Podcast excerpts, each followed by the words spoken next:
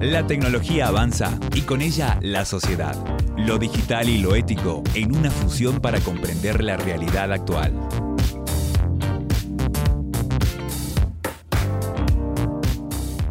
¿Qué tal? ¿Cómo les va? Bienvenidos al podcast Vida Tecno. Los saluda el profesor Fernando González. Estamos en la radio de la UCASAL y la idea es en estos podcasts encontrarnos con temas donde están vinculadas las cuestiones de tecnología y las cuestiones éticas. Eh, un tema que realmente nos parece importante y que además es bastante recurrente. Son distintas aristas desde las cuales podemos abordar este cruce de temáticas. Y hoy particularmente vamos a darle continuidad, podríamos decir así, a una cuestión que hemos desarrollado en otro podcast y tiene que ver con las medidas que están tomando algunas empresas tecnológicas vinculadas a Internet con respecto a la protección de los niños que, bueno, sabemos, hacen uso de Internet y de diversas redes sociales esto de manera a veces eh, muy compleja, de manera incluso diríamos eh, eh, que no corresponde a determinadas edades. Hay una serie de problemáticas que algunas de ellas hemos hecho mención. Pero particularmente en este caso quiero hacer referencia al hecho de que una empresa muy importante y muy conocida, nada menos que Apple, estamos hablando o vamos a hablar de Apple, ha demorado el, lanzamiento de unas medidas de protección infantil que había anunciado el 5 de agosto, el mes pasado. Estas eh, medidas eh, generaron ya cierta polémica y cierta reacción porque eh, en principio Apple cuando anunció estas medidas de protección fue, podríamos decir así, eh, poco claro, eh, e incluso lo reconocieron autoridades de la empresa, a la hora de comunicar el mecanismo de la implementación de estas medidas, que básicamente consistía en que la empresa iba a disponer de un software para hacer un escaneo de imágenes en las cuales eh, podrían encontrarse ciertas situaciones que indicarían un intento de acoso o abuso infantil. ¿Esto dónde lo detectarían? Bueno, en el sistema de mensajería, básicamente, eh, de Apple, eh, donde, bueno, si se filtraban esas, ese tipo de imágenes, se aplicar este software que podía detectar ese tipo eh, particular de imagen con, repito, escenas que tengan que ver con abusos o que buscaran de alguna manera acosar a un chico. Este sistema de revisión de imágenes eh, se aplicaría eh, también con eh, el permiso, podríamos decir así, de aquellos que manipularan un dispositivo de Apple. Obviamente no se trataba de una maniobra que haría automáticamente ese software.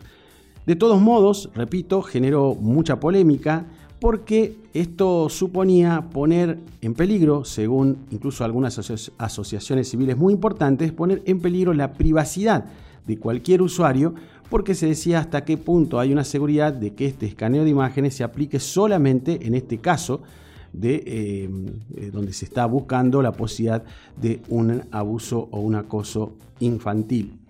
Eh, lamentablemente, diríamos, esto transitó por caminos un poco confusos, idas y vueltas, y el anuncio que tenemos que hacer es que Apple dio marcha atrás con, esta, con este software lo ha anunciado eh, hace pocas horas y la idea es eh, trabajar sobre esta cuestión con más detalle y también nos llama la atención un poco que esta eh, medida que había tomado Apple parece no tuvo em, previamente consultas con asociaciones o grupos más especializados en la temática y parecería que la empresa se va a abrir a esta posibilidad de mostrar con claridad a ese grupo de asociaciones y suponemos obviamente a los padres y a cualquier interesado en esta temática, también suponemos cualquier ciudadano en realidad, para ver cómo funciona concretamente este sistema y cómo no eh, va en contra de la privacidad de eh, los usuarios comunes. Eh, pero el contexto obviamente es más amplio porque son eh, muchas las medidas que se pueden tomar y son muchas además las cuestiones tecnológicas que nosotros los ciudadanos comunes no conocemos. Y este es un tema que a veces mm, requiere, diríamos, cierta preocupación de parte de cualquier ciudadano y cualquier persona, pero sobre todo los padres, de tomarse también un tiempo para entender, para comprender eh, cómo se manejan las redes sociales eh, y cómo podemos estar atentos a situaciones donde se uno pueda llegar a percatarse de que existe algo negativo o algo peligroso para nuestros hijos. Es una tarea nueva, es una tarea diferente a la que no estábamos acostumbrados, pero que me parece tenemos que encarar. ¿Cómo va a ser Apple eh, de ahora en más? Bueno, seguramente estas próximas horas dejará de lado este tema la semana que viene la empresa presenta nada menos que su nuevo dispositivo. Es eh, el hecho más importante para Apple todos los años, presentar su nuevo smartphone. Así que seguramente no será esa la preocupación en las próximas horas y días de Apple.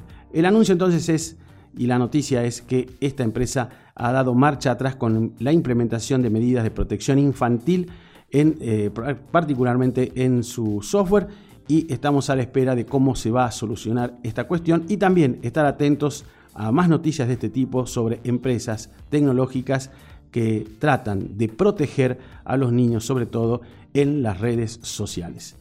Esto es el podcast Vida Tecno. El profesor Fernando González lo saluda y nos estamos encontrando la próxima semana aquí en la radio de la Universidad Católica de Salta. Chau, chau. Nos encontramos la próxima con más Vida Tecno. El día a día de la tecnología lo encontrarás en Radio Casal